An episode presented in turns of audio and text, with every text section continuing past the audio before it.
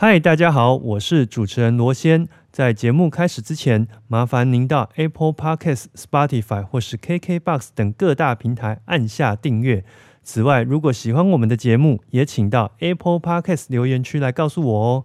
最后，我们也有 Instagram 以及 FB 粉丝专业，请搜寻 M 脱壳。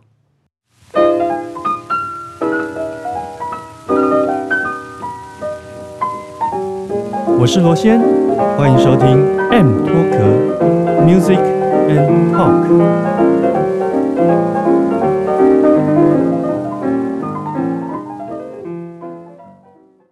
Hello，欢迎再度收听 M 脱壳，我是主持人罗先。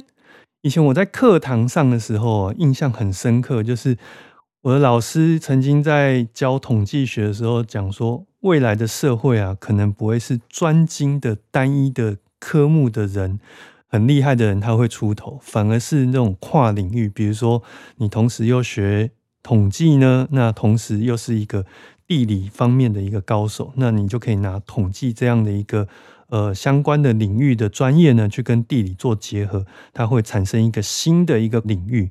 当时呢，这个是在二十年左右的一个时空背景下，其实说实在的，课堂上有听，并没有真的懂。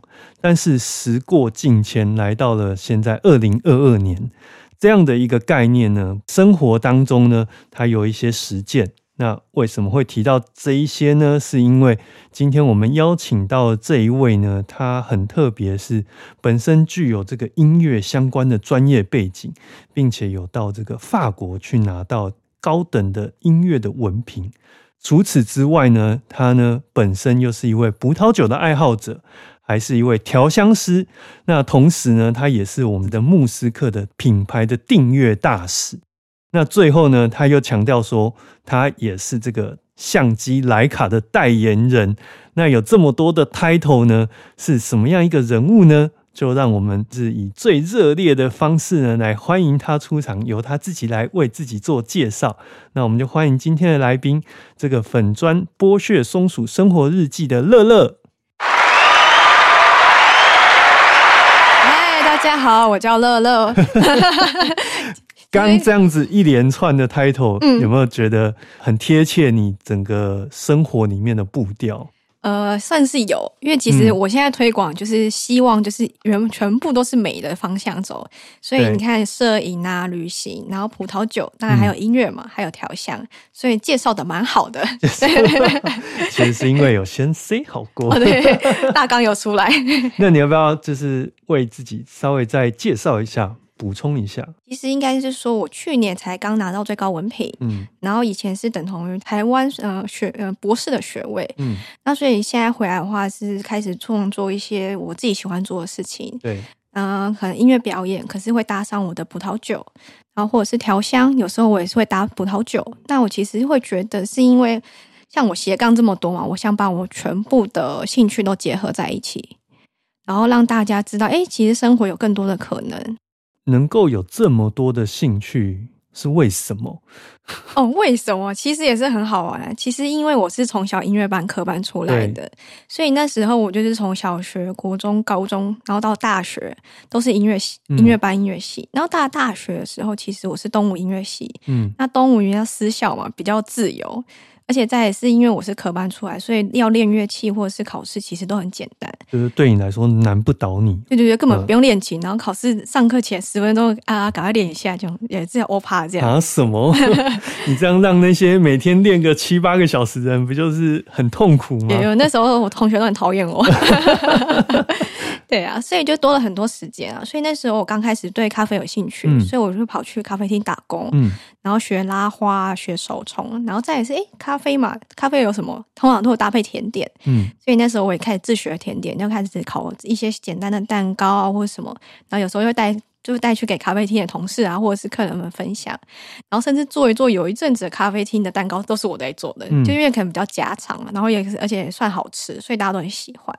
然后刚好就其实这些东西都开始培养我兴趣，然后再来是我自己很喜欢旅行，对，其实我大学的时候也很疯，因为东吴它其实有春假，然后圣诞节有放假。但那时候我都觉得，哎、放假好无聊，我不知道干嘛。时间很长。嗯，然后有一次我很疯，就那时候我突然觉得一有一次真的是很疯，真的是为什么？我突然早起，突然觉得哦，我好想要去台中看海哦。嗯，然后我就跟我爸说：“爸，我想骑脚踏车去台东。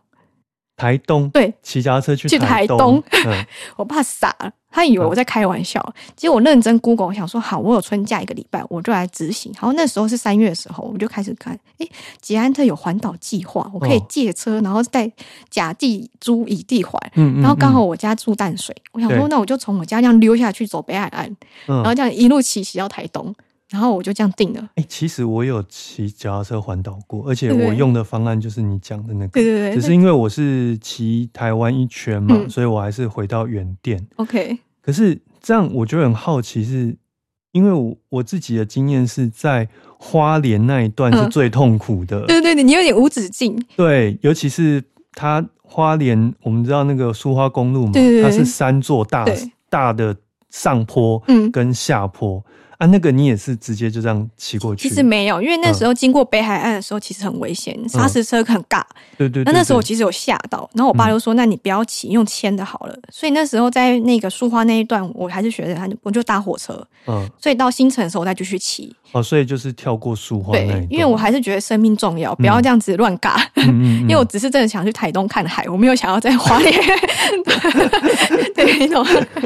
对，但那一花莲那一段其实很漂亮啊。那我觉得那时候我也觉得我终于懂为什么我看电影《阿甘正传》一直跑啊，他就一直跑跑跑出人生哲理。我也觉得我一直骑，我想了好多人生的事情，我觉得好酷哦，我觉得很好玩。对，因为过程当中有蛮多身体上的这磨难跟这个心理上的一个折腾，它会交互的作用。对对，然后你会一直想为什么要骑，可是又感觉很我漂亮。到底为什么在对对这里？人生好像就是怎么意义，然后突然就觉得人生好多意义就出来了。哎、可是那你这样骑的过程当中，有没有哪一段是让你印象非常深刻的？印象非常深刻。其实我是觉得，其实呃，原住民都很热情，对，我觉得很好玩。我觉得骑一骑，真的有那种原住民在烤鱼，他说：“妹妹，要不要停下来一起吃烤鱼那？”是因为你是漂亮可爱的女孩、啊，没有吧？像我们这种男生，他就是不会理我们。没有，他可能只看到我一个女生，嗯他想说可能中午可能我也需要休息，然后问我们要不要去吃烤鱼。所以你那时候是骑台九线，对，骑台诶，台九还是台？是山山线，没有骑海线你，是骑海线哇？哦，就是想看海啊。海线比较难骑耶，这我就不管了，因为补给很少。哦，对，补给真的很少，大概真的是三四公里还是快十公里才有一个。对啊，因为那两条我都骑过，真的这么酷？而且因为我是第一次环岛骑台九线，嗯，然后退伍之后又骑到绿岛一次嗯，从、从板桥骑到绿岛，对，然后再从绿岛到台东之后搭火车回来。所以那两条我都骑过，都感受过。嗯，那因为你是骑台十一线嗯。是海线嘛，对。所以我会鼓励你有机会去骑台九线，台九线很简单，开开到花莲自己骑一骑就好。比。较简单。可是因为玉里那一段真的太漂亮了，嗯对只是说因为前一阵子有地震，嗯。我不晓得现在有没有什么不一样。玉里那一段真的是让我印象很深刻，而且是也是因为我大概第三、第四天到那边，嗯。然后会觉得、哇，这个整个身体的状态已经是嗯在环岛的里面，它不像前几天还在热身。对，然后再就是玉里，它整个是很平坦的，然后骑起来那个风这样吹是很嗯舒服的。就那种前几天乳酸堆积都不见了。对对对对对对，全部就 是化为能量的这样子。因为我那时候是连苏花公路都给它硬骑上去，超超难。所以那种前几天乳酸堆根本是痛到睡不着。对，没错。哎、对啊所以我们这样讲了好多环岛，对啊，意外所以你那时候你说想要，你就讲说你自己就是很冲疯嘛，很对不对？所以嗯其实，在大学的时候，我也去柬埔寨当过志工。柬埔寨，等一下，是那个柬埔对对寨对，。现在很热门的诈骗的柬埔寨。现在如果要我说给我一笔钱去柬埔寨，我都不敢去、欸。对啊，嗯，没有啊，十几年前很淳朴啦，哦大家那时候可能大家也没有这么发达。所以你那时候去的时候是大二概零一二左右，大二大三的时候，嗯，大二大三，嗯然后我会去，也是我想要去看世界。嗯然后因为应该是说，我一个朋友给我一个，因为他很喜欢旅行，他给我一个那个说法，我觉得很有道理。他说那时候东南亚以前的十几年东南亚，可能过十几年后就不是以前东南亚。我想说，那趁我还有时间的时候，我想要看什么叫以前的东南亚。哦，对，就像现在大家觉得柬埔寨很诈骗，可是以前可能没有这么多诈骗。对，他果然是预言家哎。对啊，我朋友都很有哲理。可是他这样讲没错，因为很多东西外部进去之后，它就会嗯改变它里面的生态嘛。所以我嗯第一次去当柬埔寨去当志工的时候，我去金边当志工。嗯可是我那时候在金边之前，我先去吴哥窟找我朋友玩。对，可我那一次印象很深刻，就是因为我发现柬埔寨的人真的很淳朴，嗯然后很善良，而且奉信佛教，有点像是缅甸一样，就是很虔诚的佛教徒。然后在吴哥窟的时候，其实你只要远离观光客多，就是远离那些观光客的地方，他们其实都很善良。嗯像是我遇到很多特别的案子吧，像我之前去吴哥窟嘛，然后我就跟我朋友借那个脚踏车，我就自己一个人去到处溜溜，然后结果脚踏车绕链了，我不知道，我想要我以为是破胎，然后我就还是硬骑，因为我人生地不熟，我也不会讲讲柬埔寨话，就突然有个小哥突然叭叭叭叭，我想哇靠，怎么了？遇到我遇到什么？遇到恶霸了对，吗八加九了吗？嗯结果没有，他只是告诉我说：“哎、你那个坏掉了。”嗯我说嗯，我知道，可是我说我我我就比手说我不知道怎么办，然后他就就跟我说上车，我想说哈上车，然后意思就是说没关系，他而且他那时候很猛，他就一边骑着摩托车，一手在拿着脚踏车，对。然后叫我就是我就坐在后座，然后就骑骑骑，突然就是一个转角，有一个修修车的地方，然后就跟那个阿北讲讲讲讲讲讲完之后，那个小哥就走了。他走了之后，那个呃阿北就帮我修脚踏车嘛，啊修修修修修修完之后，然后我说哎、那我要付钱，就阿北跟我说不用钱，嗯，就啊什么？不用钱。就很善良。对，然后嗯就觉得好像可能就是帮助一个小妹妹嘛。我想，喂，跟我想象中的那种一直在靠观光客起来，你在吴哥窟旁边会看到那种小朋友啊，玩到了，玩到了，玩到了，卖明信片那种，完全不像。或者是你在吴哥窟，然后有时候下来给一个小朋友一个一块钱，可是蜂拥而至二三十个都要跟你要钱，哦，那个完全感觉不一样。我觉得，嗯嗯，这个好像跟观光客说的柬埔寨不太一样诶。然后再来是我之后去金边工作嘛，有时候我也会去晃晃唠唠，然后就发现，哎，其实他们都很善良，甚至就是水果啊，有时候要跟他们杀价啊，也是直接用送的，跟台湾其实菜市场的阿姨都很像，嗯所以我才觉得，哎，其实那时候柬埔寨对我的印象很好，所以对我就觉得不像大家所说现在大诈骗啊，或者是之类的，对啊，嗯嗯嗯嗯，所以所以在之后，所以我在大学毕业的时候，我也跑去柬埔寨工作。现在听起来都这个关键骗字都怪怪对的。啊，好像卖其他的东西的。不过我们现在对于柬埔寨的印象是那个所谓西港那个、嗯那个部分嘛，对啊不对？那个嗯是比较像是，听说是说“一带一路”之后崛起的，本来是嗯赌场啊，后来中国的一些政策嗯让这些赌场经营不下去，然后才变成我们所知道的柬埔寨。对那那个是在柬埔寨的西边嘛？。对，那你讲的像是金边或者是吴哥窟，它是在其他地方，对不对？。对，不一样的城市。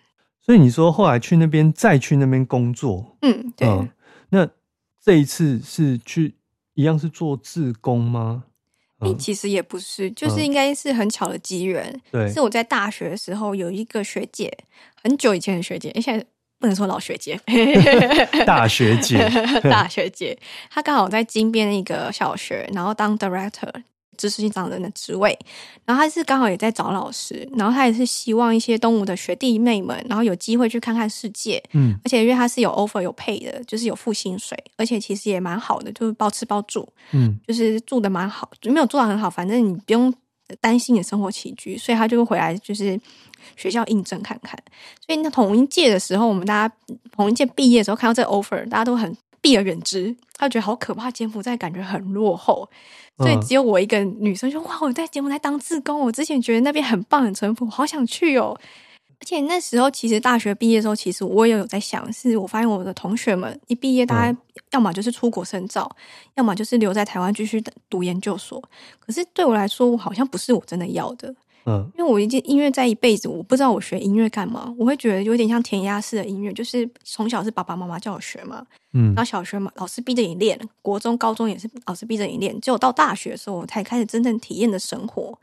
像是我们以前在高中或国中的时候，我们是没有体育课的，因为他们因为台湾教育就觉得你学音乐，你呃学音乐小孩你的手很重要，你不能怕你吃萝卜，对你不能完完全完全不能打篮球，你嗯连碰到篮球不行。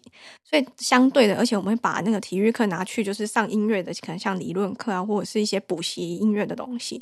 所以相对我们得到的知识或者是其他体验其他人生的方式法很少，所以才说比较狭是很狭隘对嗯连是什么，就是对很多课到最后被就是当搬来当补习用的，就是可能想就是刚刚说的体育嘛，或者是有些自然课，他们觉得你学音乐学理科的你不用自然的，那我们把它踢掉，然后再去上音乐，或者是叫你去练琴。嗯我觉得相对是台湾的填鸭式教育，所以那时候，所以我才觉得，哎、我在大学毕业，我觉得我我觉得我不想要这样，而且那时候刚好也流行叫 gap year。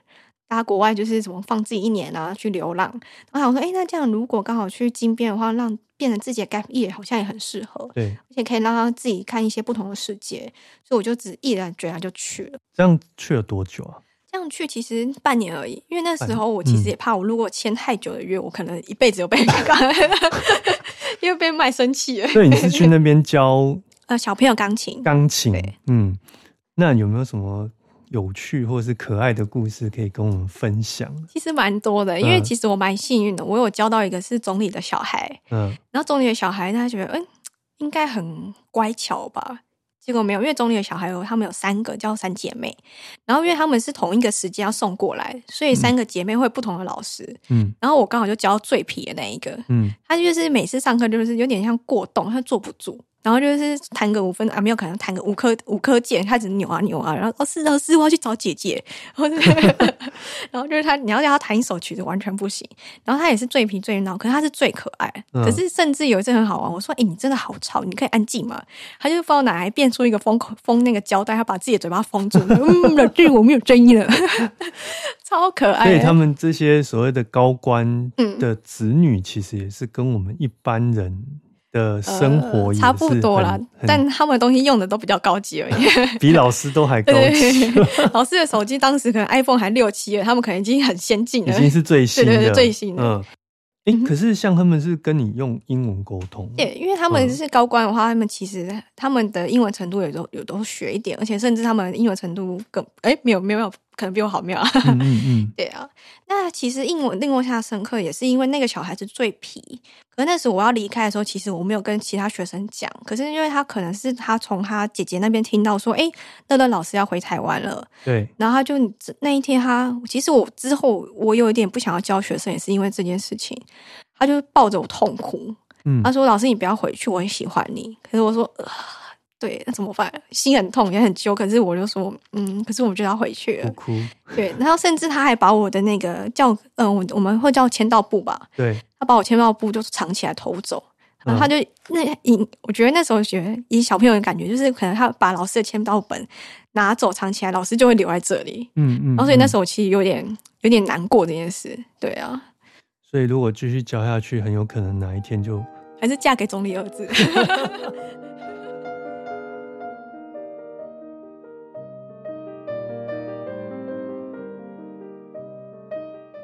嗨，大家好，我是斜杠少女乐乐。你现在收听的节目是 M Talk Music and Talk。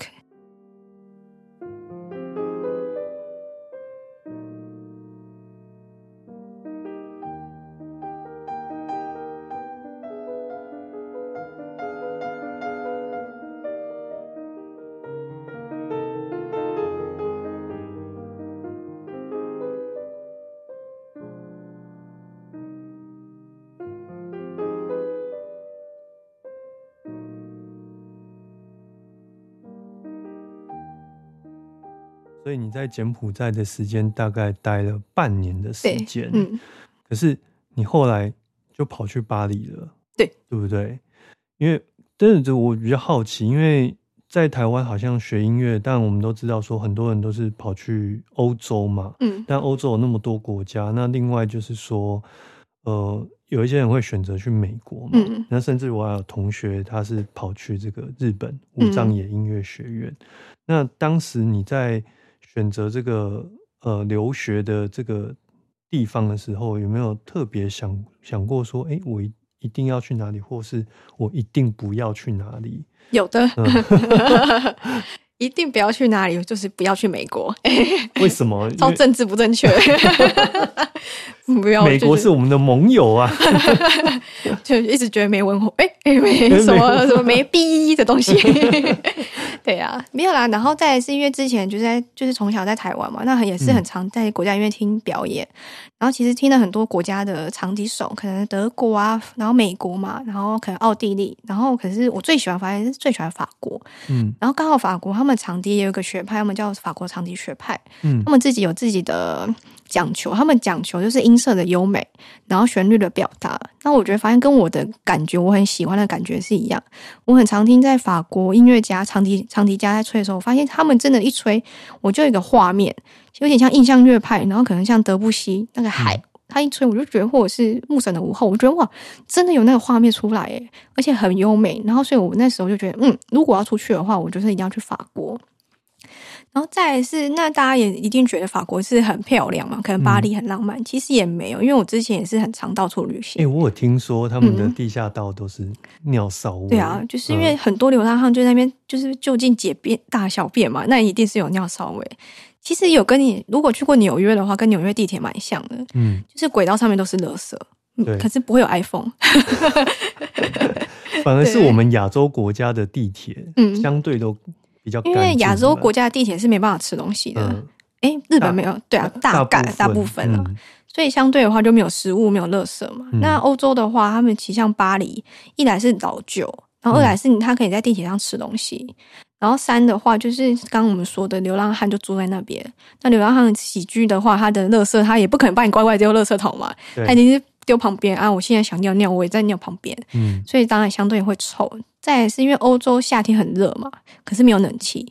那如果那些流浪汉在里面尿尿，就会有什么尿骚味？嗯嗯，对啊，嗯所以就长期累积一两百年。而且 而且不可能常去清那些东西嘛，对啊因为我相信他们人力可能，说不定派的人会比我们这个台北捷运的这个清清洁的人力还要少，，对啊，嗯，但也不可能拿水柱去喷那些流浪汉吧？这个就要问我们台北市议员才知道。对啊，所以，所以你的意思是说，你那时候到法国一落地之后，看到那样的环境，是有有感觉到失望的吗？呃，其实没有，我会说，我刚刚接回来是说，为什么想去法国，也是因为我在金边工作的时候，嗯我认识很多外国人，对，然后我发现他们都很会表达自己，嗯然后我发现，哎，其实我们亚洲的概念就是有点像填鸭式嘛，我们有点唯唯诺诺，我们不会嗯反思任何事情，那我我们要谦虚，对，谦虚，人家说的是什么就是什么。对可是我发现没有，我们在我在金边很常跟外国人讲话，就很常要 吵起来一样。哎、嗯对啊，但是我觉得好处是他们有他的想法，我也认同。那我们可以沟通，可是有时候反正这样会蹦出更多的火花，所以我才觉得，那我应该真的要去欧洲看。那去欧洲的话，我刚刚就想说，那我就是选去法国。我在大学的时候也在欧洲当过一个月背包客，嗯所以背包客其实很困难嘛。然后那时候我在法国是遇到最多问题的地方，所以那时候我其实对法国的印象本来就很不好了。哦，所以这样小偷吗？小偷还好，呃，但是在法国真的是差点被偷两次，差一点被偷对两次。而且他们的小偷真的很高招。我有听说那个衣服要要缝内袋，好像是为了要对对对，卖给欧洲人在穿的，才会缝那些内袋，因为你要藏钱包、藏贵重物品啊。我以为是亚洲人自己自己改装的、欸，没有没有没有，他那个缝内袋的文化其实好像是要销售到到欧洲去，是哦对，还是像有一些像所谓的吉普赛人，对对，对，对不对？嗯，像像我们在台湾就没有办法感受说什么叫做吉普赛人，对对对对，那他们是就真的是睡在路边吗？对，基本上嗯是。然后再来是，我会觉得应该是说台湾太安全了，跟日本嗯差不多。对，然后，所以相对你直接去欧洲的时候，很容易被偷，因为你危机意识感太低落了。哦，对，因为反反而是在那边很容易被偷。嗯，应该是说我们、我在欧洲的时候，其实我不敢把手机放在外面，甚至我我如果去厕所，我连包包都会带去，对，就留一个水壶在桌上，就代表这边还有人坐。嗯，我不可能把任何贵重的东西放在桌上，然后或是或、欸对，嗯我们有时候在星巴克干嘛的？对去上个厕所，电脑就放在桌上。那很容易嗯就不见。甚至搭地铁的时候，我们也不敢把手机放在屁股的那个口袋，因为有搭地铁把手机放在哦，很常亚洲人很喜欢把手机塞在屁股后面。对，我有一次也在巴黎搭地铁，我也是在心想，如果我是那一些没有钱的人，我自己也想要偷你的手机。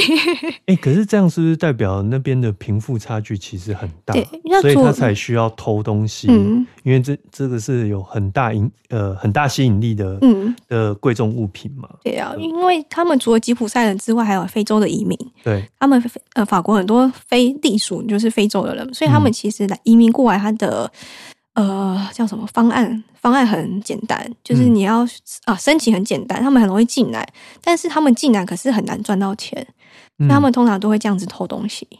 你去理解他们被逛的时候，你可以就是知道为什么他们要去偷。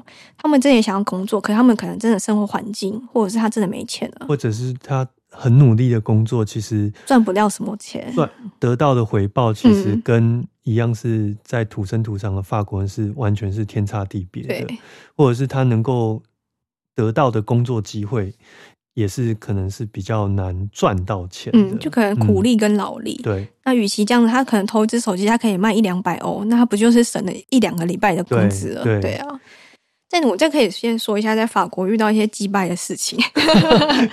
当初当背包客的时候，嗯对啊，因为法国人大家也知道嘛，著名的机车，是因为如果你不说法文，大家法国人会歧视你嘛。对，然后再也是我当背包客的时候，大概也是七八年前，那时候法国更落后。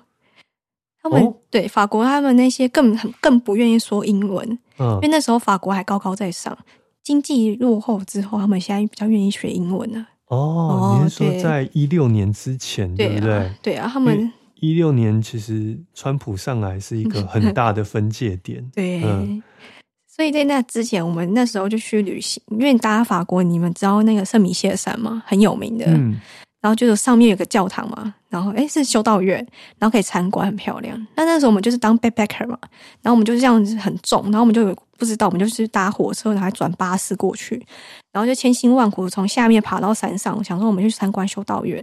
结果那时候我们因为只会英文，那我们连法文 bonjour 可能祝贺还不太会发，嗯然后我们就被一个法国阿姨歧视，然后就不卖门票。然后我说为什么？因为那时候之前九一一嘛爆炸案之后，他们对于那种大包包就会有很怕是当做爆裂物。嗯，他意思就是说你们两个后面那个包包不能进去，又又又又开始叽有点叽歪口音，就是说 就是不行这样子。嗯，我想说那不行，那我们说那总有寄物柜嘛？他说没有。那我说那怎么办？他说你们离开。他说靠背大，我们都大老远来了，那就千辛万苦，而且夏天太阳很大很热。